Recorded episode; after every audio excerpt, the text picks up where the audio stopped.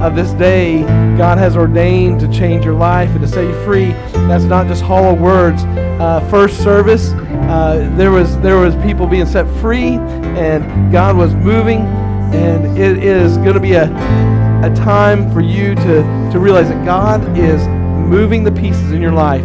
Everywhere you go, everything you do, He's moving, trying to bring you to that point where He can truly rescue from the things the enemy would put in your path to block you. Young people, He would like nothing better than to keep you numb to His Holy Spirit and what He's doing. He'd like to rob you from everything He's got planned for you. Doesn't matter what age you are, where you're in life, it's never too late. God is trying to put the pieces in place to reach you where you're at. Look, you're seeing a pastor and you got all your ideas about who I am and what's going on here, but let me tell you something. He sees you. He sees you. It doesn't matter who you are, He sees you. He created you. He, he knitted you together in your mother's womb. He knows you. He calls you by name, and He is calling you out this morning. And while the worship team's still here, this is going to be a little different than first service because um, with two services, there's many times that, that God deals with something and we have to deal with it in, in one way in one service. But Jen, if you'll come be with me here. Now, my face looks a lot different than it did first service. And I'm going to tell you that um, Ken came down from worship in the first service, detected something, and left from playing while they played and prayed over me. And then, probably longest term friends we've got in this church, Danny Neighbors, said to me, which ministered to me a lot, because he remembers I preached for three months on we should be such a tight knit community that God has put together that when something's not right and someone says, I'm fine, they say, No, you aren't. And Danny pulled it on me today and he knew, well, things are turning out right, but, but Danny was right. You know, we, we've been preaching on Wednesday nights on seven deadly sins, and last Wednesday was wrath. And uh, you can be seated, by the way. I want you to be, be comfortable. We're preaching on wrath. And so on Sunday mornings, I've been preaching from a, a series I'd done four years ago uh, called Operation Red. It's the, the words of Jesus, and we're looking at different things Jesus instructed us. And so if I followed the same path I did before when I preached a series, today would be on anger, which we covered Wednesday. And so in my mind, I said, well, we'll just skip that. There's no need to, there's no need to re-preach on that. But you know what? I am perfectly cognizant and aware that no matter what your background or experience in church, and young people especially, I, I, I, my heart is drawn to you because I look at some of these faces, and I'm not picking at you, okay? So understand, because my heart goes to you. But I've been there where I'm sitting there thinking, I don't get all this. I don't get all this because you know what? They can't understand what goes on my heart, and I don't feel I don't feel God, so I don't know that He's working I don't see God, so I don't know that He's working. But I can tell you one thing there is evidence in my life over and over again that the enemy is trying to take something from me. What is he trying to take? So this morning, we were trying to get ready for church, and I had already gotten cleaned up and ready. And uh, we feed our dog raw chicken chicken diet. So we have these leg quarters, and we got a bunch, and one of them wouldn't fit in the freezer, so Jen was thawing it and was sitting in the kitchen. And I had passed through the kitchen the last few days, hadn't really noticed, but I'd also thought for a moment, was like, oh, wait a minute, that sat in a hot trailer for a little bit too, so it's probably thawing faster. Sure enough. Now listen, I'm not trying to pull away from the spiritual aspect. I'm going to tell you what happened. So I see that, and we're literally within 15 minutes need to go out the door. And I'm like, I got to take care of that because we're not going to waste that whole box of chicken. I have to go all the way to Simmons store to get it.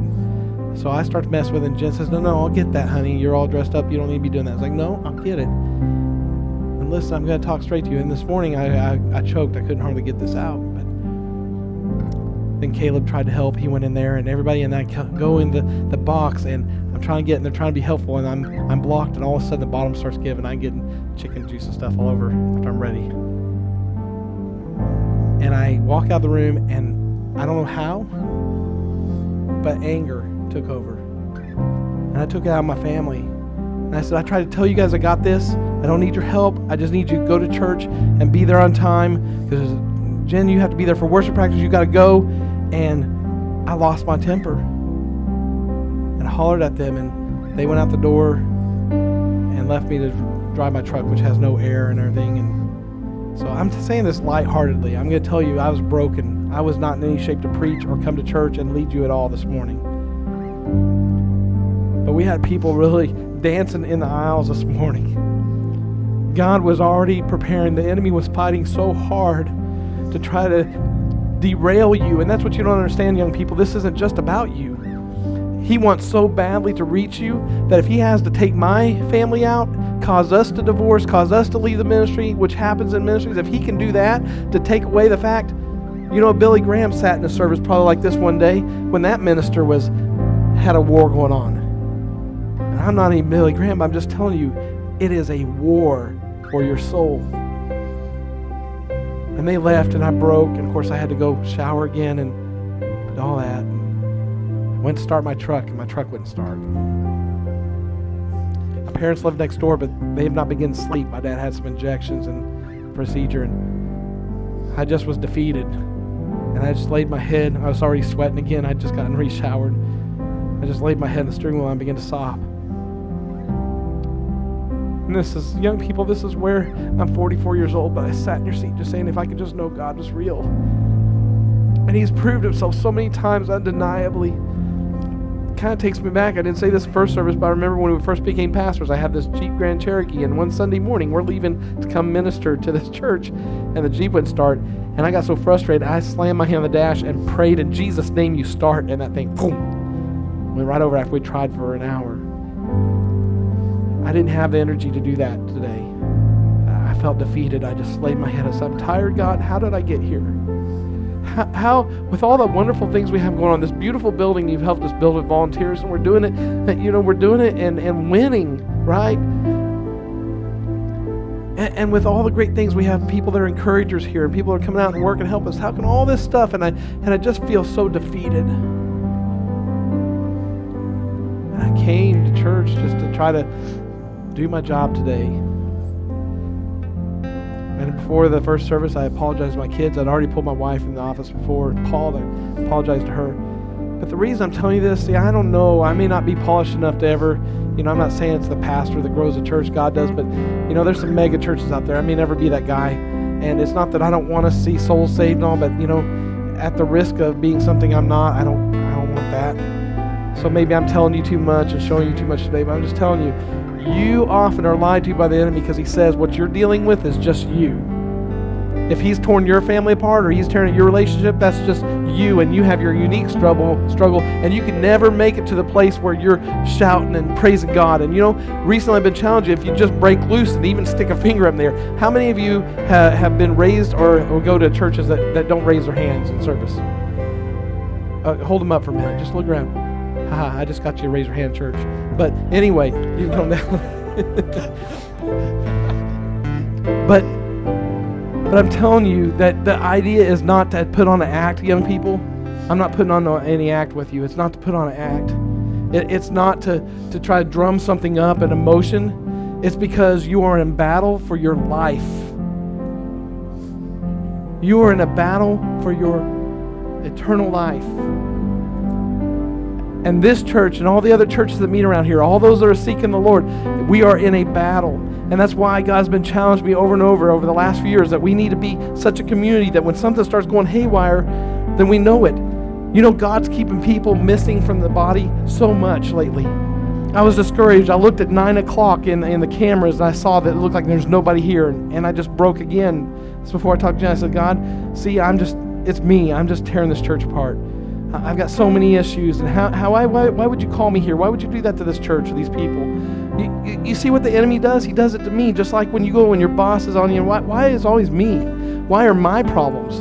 And we get so self focused on, on what is going on, and the enemy is just trying to isolate you and get you to the point where everything's about me and my problems, and I'm an island to myself. When God's saying, You don't understand, I created the New Testament church, the greatest thing that's ever been created for you to come together and to be built up and to encourage and to worship me. And for a moment, just with all the junk goes out there, it's just walls, it's just drywall, it's just metal separating us.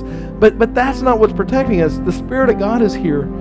And, and that's why we're breaking loose and we can't hardly stand still. And I can't dance, but but you know what? I can't help but move because the Spirit of God is trying to always free us. And that's what's been going on here. If you want it simply, if, if it seems complicated to you, what we're doing here, It's simply that God is trying to free you from what this world and the enemy is trying to put on you. All the doubts, the discouragement, the depression, the disappointments, the hurts from family, the loss in your life, all those things, the enemy is trying his hardest to separate you from the glory of God that he wants to re- reside in you. And so I just finally said, God, I give up. It's going to be really weird if I don't show up today, but I give up. And I turned the key and the truck started. And I finished getting ready. I got here, I went straight to my office, and so you know the rest. But I want you to know that See, it's not about just us, and the reason we know the enemy is working. So I'm going to have my wife tell you this is hard for her because she wouldn't want to share it even with me what the enemy spoke to her as she pulled out the driveway. Hopefully, I can do this without crying like first service. But um, I got in the car and, you know, just thoughts going, and I wasn't even paying attention to the kids in the back, and just like how in the world are we going to get through this morning and do what you called us to do. And uh, the enemy was like, well, CJ's not going to make it to church. He's either going to get in his truck and drive away, or he is going to end it. And you know, saying that now sounds super silly. It's like, why, why, why, you know, why would I think that? Why would that? But the enemy is always trying to trick us. He has come to kill and steal and destroy. And if he can discourage me, he can discourage you, he can bring this body down. And, um, you know, that's a worry, I guess, that was in the back of my head. But it's like the enemy said, well, maybe today's the day. And we need to be prayed up. We need to be in God's word so that when we hear a lie like that, we can say, I rebuke you, Satan, get away from me. We have authority in Christ and we can speak that out. And so to me, that was a lesson this morning, but I was like, oh Lord, you know, we need you. We can't do this on our own and forgive us for ever trying to do it on our own and in our own strength. But he he's working. Uh, the enemy has a plan just like God has a plan for us. So So you know, I, I came to, to preach on something other than anger, and then I, I just said, Lord, I don't even have time to really get this uh, reabsorbed, but um, I think maybe uh, repetition might be good in this this instance. But before I go into the message, I want to tell you this. I was I was in first service, and Lord reminded me when Jesus was being tempted before he was crucified, that the Satan came and one of them, you know turn the rocks into bread. You know, throw yourself down and see that the angels catch you. He was in a moment of weakness and the devil was throwing everything he could. And think about the family he's attacking there God the Father, God the Son, God the Holy. He is attacking the ultimate authority. And if he can do that with, if he can try to do that with Jesus, then think what he might do and how much easier it might seem for him to do it with us, unless we're full of the power of God. And listen, I cannot express you enough. Listen, don't don't hate me for this. Some of you, I'm looking around like, like Jonathan. I've walked a little bit with you, right? And, and um, Isaac, I've walked with you. We we've I can look around and look. I'm not gonna. Uh, some of us be like, oh well, what's going on with him? But there's I look around faces. We've walked some hard stuff together, haven't we? And at times, haven't we probably been wondering why can't they fix this for me, right? Why can't they just pray a certain prayer and the power of God and then do it? But listen, God is calling your name. He's calling out to you. He wants you to leave the things that the devil is trying to trip you up. He wants you to, to do things according to his word. He wants you to live according to his word. He wants you to make those hard decisions when you know something's not going somewhere and you're like, I need to follow the Lord. And he's going to comfort you anyway, right? You know those hard things parents do when when when we've got a, a child that's dealing with something and we, we start questioning ourselves and we start blaming ourselves. You know what happened this morning? After I got done with the anger to my my family, taking down them, and I apologized and started to get that reconciled, guess where the angle turned? When I saw that it looked like it was going to be empty in first service, I got angry at myself. I'm like, why don't you quit posing? Why don't you just realize you you aren't cut out for this, you know? And so we do that as parents too, right? Our kids make a choice and we start thinking, what if I'd been a better Christian? What if I hadn't been this way? What that? And then he just lies to us and tries to steal more from us and just keep us disabled in our spirit, right? Truth matter is, is the battle was waging then, it's waging now, and I keep waging. The difference is, is we can't go back and do anything about the past. And God is not a He's not a past maker. He's not a He's not a, a, a condemnation maker. He's a way maker. He's a miracle worker, right? The light in the darkness. And so, you know, I don't know what this does to me in my leadership to, to confess things like that to you, but I'm just listening. I learned a long time ago I'm a mess often. And I've made the mistake of just saying I'm okay. And it took me a lot further away from Him. So I cling to you because the Lord's placed you. I cling to the Lord, but He's placed you for me to cling to, and I cling to you. And I hope you cling back. We should no longer have anyone that's been in the service for months and say, "No, what's their name?" You need them as much as they need you, as much as I need you, as much as we need each other. Because when you walk out those doors, you tell me how things go when you go to work. You tell me how things go when you're in your home and the enemy starts attacking your family. You tell me for just a moment that this thing God has created as the New Testament church, you don't need it. Even young people, the, the anger, the, the frustration, the depression, the why don't I have friends, why don't I have this? God is trying to put that in your life. He's trying to build a, a healthy body to build you up.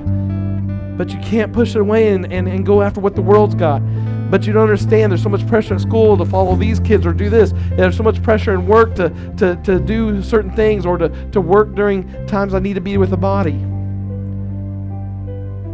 I tiptoe around that so many times, but do you realize the enemy is always trying to rob you of the relationship that he's put here for you? There are, there are enough people right now who call New Song home right now that we would actually have both services packed and probably overflowing the foyer right now. People that we know aren't gone. But the enemy is going to try to keep us so busy in our lives that we don't connect enough to ever grow beyond where we're at now. We've got to do it. We've got these great things called smartphones, right? That we can contact people. We don't have to be face to face all the time. We got FaceTime. We got ways to do it. Don't let the enemy lie to you anymore and tell you it's going to be too difficult or you don't know what to expect. And when people are resistant, push past the resistance. That's what heaven's about. We're coming to collect together and to worship Him together. The never ending church service. And to be with people that we take along with you well, I'm not a good example for my neighbor, and they see how I am at home. They see me drinking the beer and all that stuff, or doing whatever. They see all that stuff, or they, they hear my language. Well, listen, God wants to deliver you of all the things that, that the Holy Spirit's telling you He needs to, that you need to be delivered of. Bring them along with you so He can do it with you and them at the same time. I'm not just talking about the church. I'm saying invite them into your lives so that both of you can to come together to know the Lord.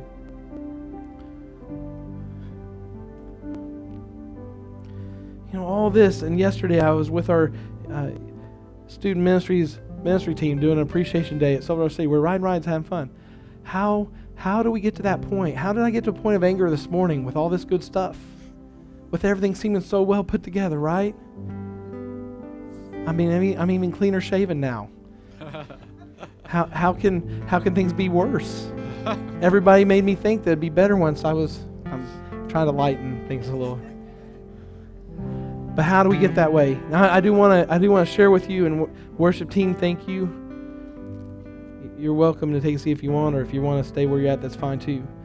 But listen, you know, Wednesday night we talked about wrath and how do you get to wrath? Well, how do you get to anger? Well, how do these things happen?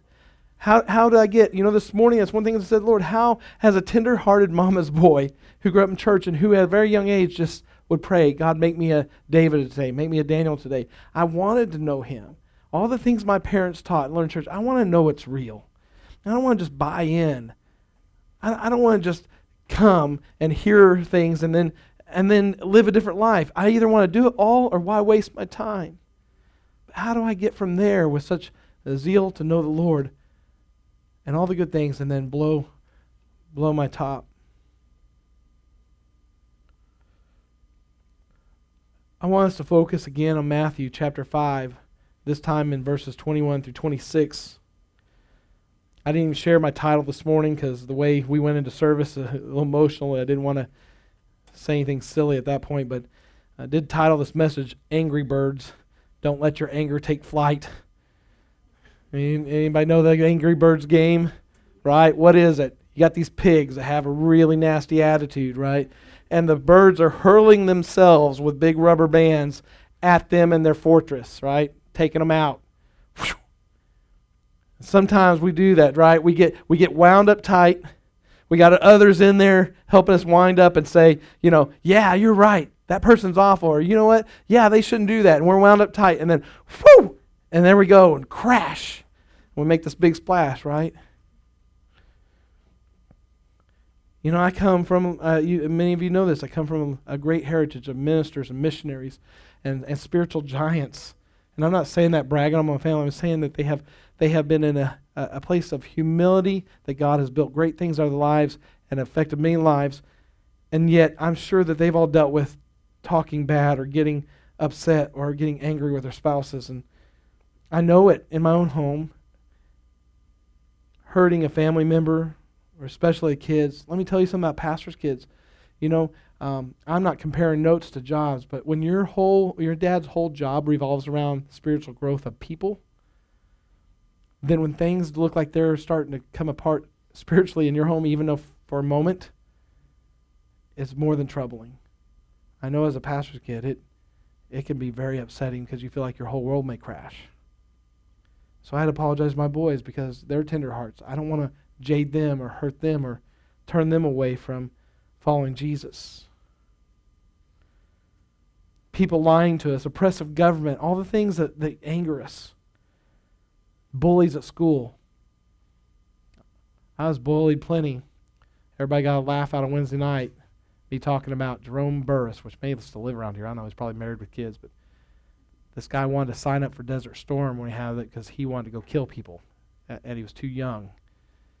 And uh, we talked about dodgeball, how he would just annihilate you, and and they had a rule that if you picked up, if the ball came to you, you had to pick it up and throw it, and he was on the only one left, and he didn't pay attention. I hit Jerome Burris harder than I ever hit anybody before with a ball, and he wanted to fight me, and it turned into a big mess. So young people, I know that while we may laugh about that, sometimes those feel like it is life or death, and even the reputation beyond that, besides the physical harm, car trouble, in the worst times. Things you can't assemble because the instructions are not written in English. Silly things. Told some of you about the protein protein shake sprinkler situation when Jen and I before the kids and she was we had just had bliss and then all of a sudden we started learning how to aggravate each other and she had aggravated me and told her not one more time and she said it and I threw a protein shake and a plastic drink down and it blew up like a sprinkler. And for years, we laughed about finding little pieces of that. But that was horrible at the moment. It felt like I thought maybe our marriage was ending because we'd never had a blow up like that. Now, after telling you the first one, this one, you guys, because they're like 10 years apart, you guys are going to think there's an issue. Ask my mom, out of all the Brummets, I'm the least likely to have a temper problem in our family. It's just very rare, but, but the devil knows that no matter how rare something is for you, there's people sitting in prison for life without parole that they thought was really that it'd be rare for them to be there for the reason they're there.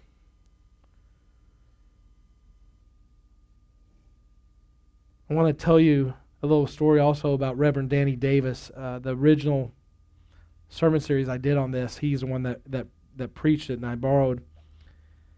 And he tells about a story about himself that just seems almost unbelievable for a pastor. But he said that in their church they started having troubles. His associate pastor had bought into a false doctrine and started going behind his back to people's homes and trying to spread it that Jesus didn't have a, a real body, he had some supernatural body. So the, the crucifixion all was all part of the plan, but he was diminishing the powerful story of the gospel of the agony Jesus went through for our sins. And so he confronted him, and he didn't turn from his uh, his untruth, and so he fired him, and they separated. And the guy went just down the street, started another church, and started inviting and pulling away church members to teach them this false doctrine. And so he said the anger was growing. And one day he gets a call from the school, said, There's some people here saying they're supposed to pick up your kids. Uh, and uh, we didn't recognize them. He rushed to school. The people are gone, but as he described them, realized it was associate, his former associate pastor, and they're his flock. They were there to take his kids. He got so angry, he started driving towards his apartment. He says he got there, it, it turned to wrath. It, it was such anger, he started contemplating killing him. He said he got to his apartment, he flew up the stairs, kicked in the door, got him around the neck, drug him out, planned to break his neck. He said the Holy Spirit amendment got a hold of him and he let him go and repented. He said, but he could be sitting in jail forever for murder if he had let that take flight. And so, how do we get to this point? You know, on Wednesday nights, we're talking about seven, seven deadly sins. Christians, come on. How do we get to the point where we continue to sin? We get numb to it, whether it's gossip or lying or, or cheating, stealing, whatever it is. How do we get to the point where we get captured and it just seems to, you know what? If, if this morning I didn't have the, the support I have of you, where I feel I can tell you these things and confess and get it before the Lord, then what would happen to my family if all of a sudden that got easier? You know, anytime she, she, she and I disagree or there's something I get upset or something's bothering me, you know what about the chicken? Cares about chicken? We live in an area where chicken is readily available. I can, I can buy so much chicken I'll never want any more, right? $15 box of chicken, I'm going to get upset. It's not about the chicken, is it? it's never about the thing we're getting upset, is it? Usually it's disappointments in our own life. Uh, you know, part of it was probably the fact of, you know what, this morning I realized is I did this fun thing for the youth ministry team yesterday. I thought, you know what, there's so many people I haven't appreciated. Now I'm probably going to upset people. I'm going to leave the church. I didn't say that first service, but you know what? That was part of my angst this morning. I had this panicky feeling. I put all over Facebook how I'm appreciating our youth ministry team. I was thinking, wait, we've got people working in the children's area, and they're they've been working hard and doing this forever. And I when have I done that for them? True story. You know, Jen didn't even know that part. That's part of what I was feeling really bad about myself. I said, man, I'm so tired. I just can't even think to, to treat people right. How do we get there?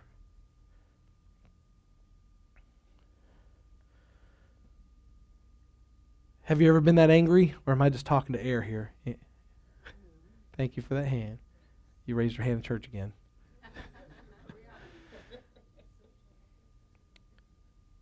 You know, we were actually, boy, there's so many illustrations on this topic. I could just tell stories all day. We won't. We'll get to the word. But last night we're driving home late, and I had planned to get everybody here early enough that I would be home by 9 o'clock on a Sunday night, which is late for me when I'm preaching.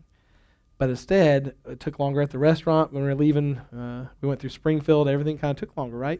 And we still had to take the van we borrowed because ours was having a problem, the church van, over to Pea Ridge and then back to Highfill home and then get the ho- kids ready, which every parent knows that's a process, right, to get them to bed. So, you know, we're tired, 11 something at night, trying to get off to sleep. And we're driving home, and there's some guy pulling a fifth wheel. Wasn't these guys. they, Pat and Tony's back, by the way. they, they, tra- they travel the countryside uh, in their RVs, helping build churches with U.S. Maps, uh, the Assembly of God program. And so they came in, drove a long time, got in three the mo- three in the morning, still came to church. Encouragers. And so anyway, someone's pulling a fifth wheel. It's not them, but the guy is being dangerous. He's riding up on our tail, and then there's another car. Two cars blocking for a long time, right? And some of you that were in the van, we know we kind of backed off because uh, it's going to be catastrophe. That guy's going to cause an accident. And I found myself, I'm like, I, if I wasn't in a church van that had another church's name I have to protect, I'd be flashing the lights and honk, honking the horn. You know, it stirs up so quick and we, we feel like we're in the right. And it doesn't take very much to get angry. We, we human beings have been given the capacity to be angry. In many cases, if we're not if it were not for the Lord in our lives, that's the difference between believers and non-believers. Then someone's understanding us. Our anger may have led us down a horrible path. And let me speak to you married couples, especially for a moment. I spoke to the youth. But listen, if you make it too easy for yourself and you're venting to your spouse a lot and it gets easier and easier, you will start something that you do not want to start because it will fester and grow and the enemy will get in there and you will be in so much angst in your marriage. You won't be able to get rest at night. You won't be able to remember what dreams you once had about your life. You'll just start to feel like everything's crashing around you because you've allowed anger to be your new drug. So eventually, if we don't get control of ourselves, we start thinking that would be a good idea if that other person were just dead. And you've, you've got shows now like Deadly Spouses, where it tells all the true stories about spouses who have murdered their spouse because they couldn't resolve issues and they thought it'd be better for them to be dead than just leave them. I, I can't imagine, but. So, sure, we may not even physically kill someone, but in other ways we kill them, like through gossip or manipulation or slander, off the cuff remarks, making them look small or dumb or uninformed to others. And listen, I, I, don't know if this is the right thing for me to do or not, but listen, I, I have to fight it too. If I've made a church member or somebody mad and they've left, listen, some of them don't just let it go. I'll think everything's just kind of calmed down and then all of a sudden get a nasty text or a nasty email. And those things impact me, yes.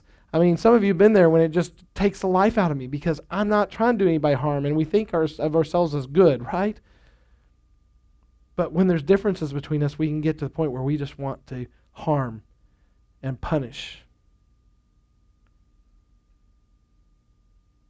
Jesus tells us that as believers in Him, we have to surpass the righteousness, uh, righteousness of the scribes and the Pharisees. And, and, what is the issue there? Because the scribes and the Pharisees were the ones who were set apart to be God's example to the people, right? To lead them, like the almost like the pastors or the church board or you, the the ministers, those that know and, and should and and organize a church, if you will. Well, what happens, the risk is, is the more you know the Lord and all, you start getting secure in your, your knowledge of Him and He's saved you from all the bad stuff, you're a good person, and you start floating on past experience. And once you start floating on past experience because I've lived for the Lord and now I know and I've got this down pat, you know, then you'd start forgetting the fact that you still have a sinful nature. And that the enemy can still get a foothold between you and whoever or you and God, just like he tried with Jesus. And, and, so the question I ask is how does this happen? How do we get to this point where all of a sudden we're so angry we can't even take it and we got to react some way? How do we get that way? It's because we've taken it like medicine. We've started to think that because we are called by his name, because our name is written in the Lamb's Book of Life, because we've done it long enough, everybody's accepted that we're Christians, that we get this leeway to use our mouths and our hearts as weapons to, to either push people to do what we want them to do because we think that's the way God would want them to do it. So we now start doing God's job for Him, thinking we are. But what we're doing is we're being a weapon of the enemy to just tear them down. Listen, people can only take so much, and then you might be festering anger in someone else, and you're the proponent of them starting to struggle with anger.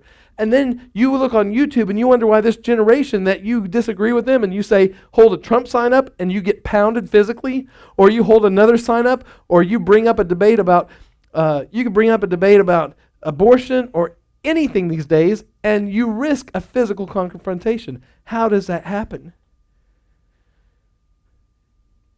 It's because the church needs to realize that we are susceptible just like the non believers are because we have a sinful heart.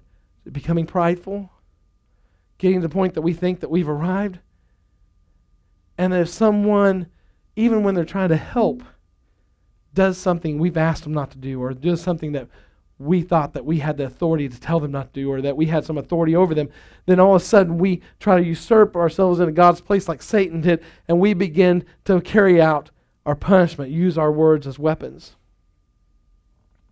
Matthew 5:21 and 22 says, "You have heard it heard that it was said to the people long ago, you shall not murder, and anyone who murders will be subject to judgment. But I tell you that anyone who is angry with a brother or sister will be subject to judgment. Again, anyone who says to a brother or sister, Raca, is answerable to the court." So, Raca was a harsh word. Anyone who says, You fool, will be in danger of the fire of hell. The passage doesn't really require a lot of interpretation. Jesus says, You've heard it said. Jesus is talking about the Ten Commandments. And so everybody got so we, we battle now over the removal of the Ten Commandments, right? From schools or or all this, you know, we're battling that and we and we pick these battles. The truth is, I'd like to know how many times we are battling for to keep those words of the Ten Commandments on wall because we think we're saving the schools, but yet our home, there's no spirit of the Ten Commandments in our home. Oh, Pastor, I teach our kids not to steal, not to murder. Yeah, but you know what Jesus is saying? Is if you're getting angry all the time, you might as well be a murderer because that's where it leads. It's not, it's not the act of murder that's the issue, it's what's in the heart that leads to that. And some of you are probably thinking, can you not preach on anything else? It seems like we've covered this 50,000 times in the last two years or three years.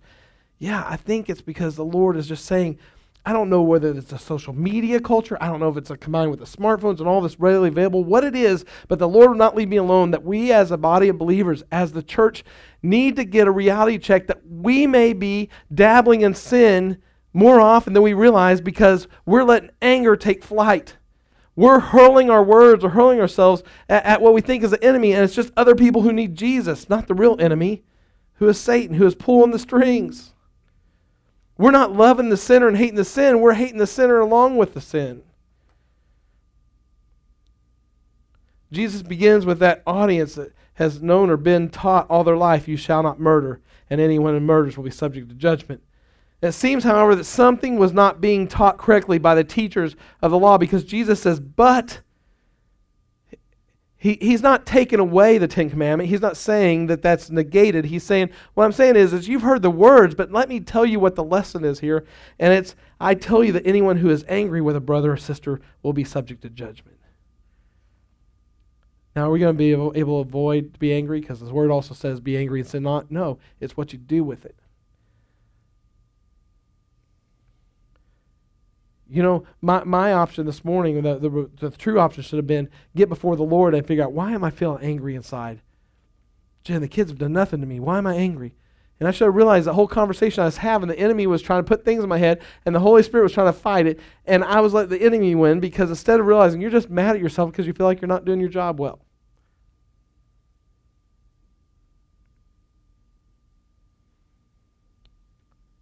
So Jesus takes it a step further beyond that and physical act says, again, anyone says to a brother, Raca is answerable court. He's trying to say, listen, before you write this off and say, I'm free and clear of this because I haven't murdered anybody, and then before you say, well, I don't get angry all the time, he's saying, how do you use your words? You say you're not a person gets angry, you're chill. How do you talk about people and to people in your home or out of it?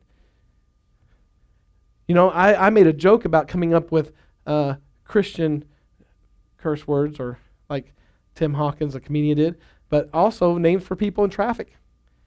Come up with creative ones that really don't have any root in any real bad word, but I mean it bad. yeah. Yeah. I'm not going to give you any examples. I don't want you to start sinning too.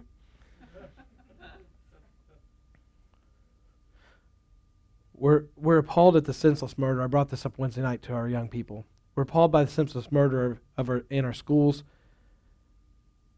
But with the teachings of Christ, we say being removed from schools and prayer being removed from schools, and we say this and we blame it on the world that they're removing those things and pushing out schools, so they're at fault. But let me ask you something. You, you may get really upset about prayer and Bible reading getting removed from school, but is it happening between you and your kids in your home or you and your family? Have you removed it? What makes you think that your home is not susceptible to the same thing that's happening in the schools if you're removing it from your home? Oh, we're not. Our Bible sits right there. All I have to do is dust it off once in a while. You have at their fingertips when you're sitting taking a break at work. You have the Bible on on on your phone, and you have the ability to send encouragement and, and scripture to your family members, friends. But what do you do? Do you, instead of sending them scripture, encourage them, try to build them up, try to push them in the right direction through encouraging of the word, or do you scold them every time they do something you don't like? And you say, I'm a Christ follower, but yet you are stubborn and you are uh, rebellious towards what the word says here. It says, if you're getting angry, if you're saying Raca, if you're using your word as a weapon, then you're wrong and you're against God's word, and He is going to hold you accountable, and you got to get that through. You cannot stand and say, I'm a believer and a follower of Christ, and continue to willingly let your anger take over and use your words as a weapon. Jesus is trying to get us to understand that obedience to the law is more than about what we're doing on the outside. I was broken when I started preaching. I said, listen, normally I preach to you feeling victorious because God has started to walk me through the path of being victorious over the things I'm preaching about. So when I preach to you, it's like I'm not perfect at it. I'm just on the path with you. Again, there. This morning I'm preaching as someone who was defeated very recently. So I don't come to you with my own authority. I come to you with the Word of God saying Jesus is trying to get us to understand that obedience to the law is more about what we do on the outside, more than what we do on the outside. It's what's on the inside of our hearts that matters. You can come to church every time. You can do a ministry. You can even hold your Bible open and read a word. But if what comes out of you, remember the tooth, toothpaste example, I can bring these back up. Anybody remember? I'm saying if you went to brush your teeth in the morning and you squeeze your toothpaste and, and poo comes out, I used mud before. Let's be more dramatic today. Poo comes out because it stinks, right? And you put that in your toothbrush, you're going to be like, what in the world? Who did this? There has to be an ex- uh, a reason for this, right? Now, I finally got the young people. I've been trying, I got them in on it. Who did this to me? It's everybody's fault but mine because I would not do that. But the truth is, when the pressure's on, what's on the inside comes out. And whatever you're filling yourself with, if you're filling yourself with anger, if you're filling yourself with, if it's self-hatred because you feel like you weren't the right parent, or you've got, you've got, you know, some of us, if we've got, I've got extended family members that things have gone significantly wrong with their, their children at some point. And they blame themselves, get so angry, and you got two choices. Either they, they waller in depression over themselves, or they get angry that things turn out the way they did and they start directing at others. And listen, you cannot punish others for your mistakes because God's not wanting to do that to you. He's brought forgiveness. If you ask forgiveness for past mistakes, He's forgiven you. He's forgotten it. The devil's reminding you, and you're taking up that, and you're taking up the wrong cross.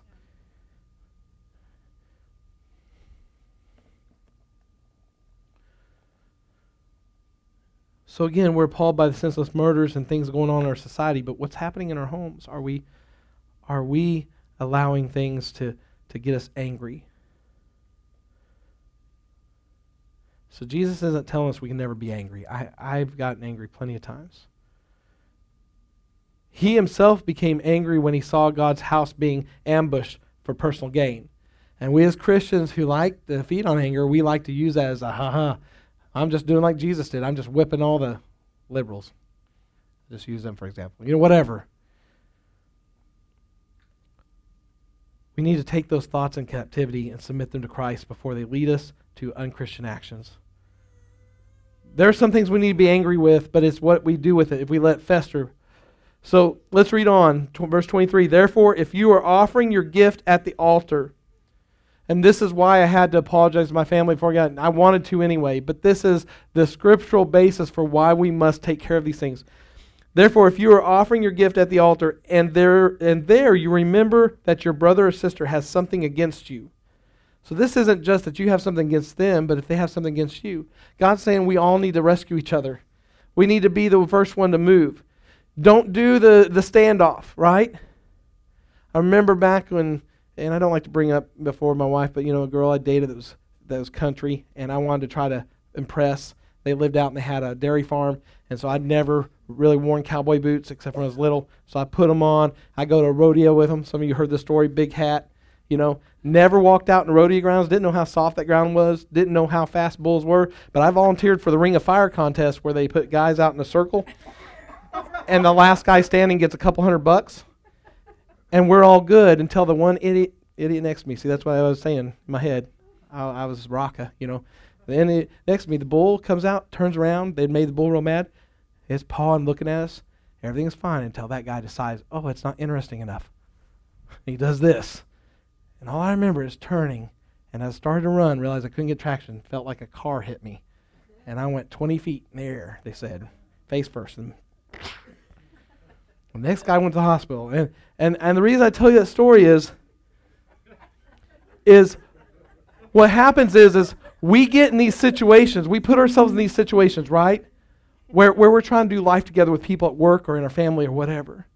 And we got our own preconceived idea how things are going. Bull comes out, right? Oh, he's not really hurting me yet, so I'm just going to stand here and wait. These guys, I can stand here a long time. They'll get tired of standing. They'll leave. Uh, I'll get the money. Well, you know, I'll win in life if I just wait everybody else out. If I just sit in the pew long enough, you know, I'll just make it to heaven and I don't really need. And then some guy next to you stirs things up and things get tough. Someone's made someone angry in the church and, and you get hit by it.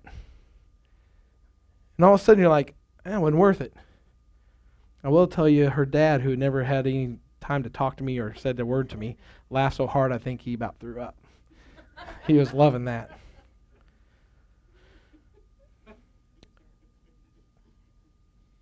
Jesus is summing up what he just said in 21 and 22 by giving us the appropriate action we should take as believers when we're tempted to call someone stupid, idiot, fool, or whatever words we've assigned to them. But listen, it's almost like they had been teaching that someone had to, had to make it right with God and not with their brother. They had the thoughts that we sometimes have that if I, I prayed and asked Jesus forgiveness, so I don't need to say anything to them. You know what? I'm going to tell you something powerful happens to you. When, when I was away from the Lord and living like the devil, I had done so many people wrong. And, and, I had a moment where I was just totally, we, Jen and I knew each other as friends, and I was snotting and crying every service, and God was freeing me, and, and I just was just so enamored to be in His presence again, and have communion with Him. But I started feeling not guilt over past sin, but the fact that I had hurt people. And I remember making calls to apologize to who, who were non believers, by the way, a lot of them. And I went through, had to watch my back in town. I had threats. I had people following me. I had all kinds of stuff because of some of the stuff I did. But I confessed to them. I asked their forgiveness. Some forgave, some didn't. So listen, this isn't a mamby-pamby thing that we're dealing with here. When we when we've had sin in our life and we're trying to follow God's path, sometimes there's still residual um, consequences for what we've done. Right? Sometimes you still have to pay the price of what you've done, but the freedom in your spirit, being free of it, is worth far more than what you endure having to go pay the price.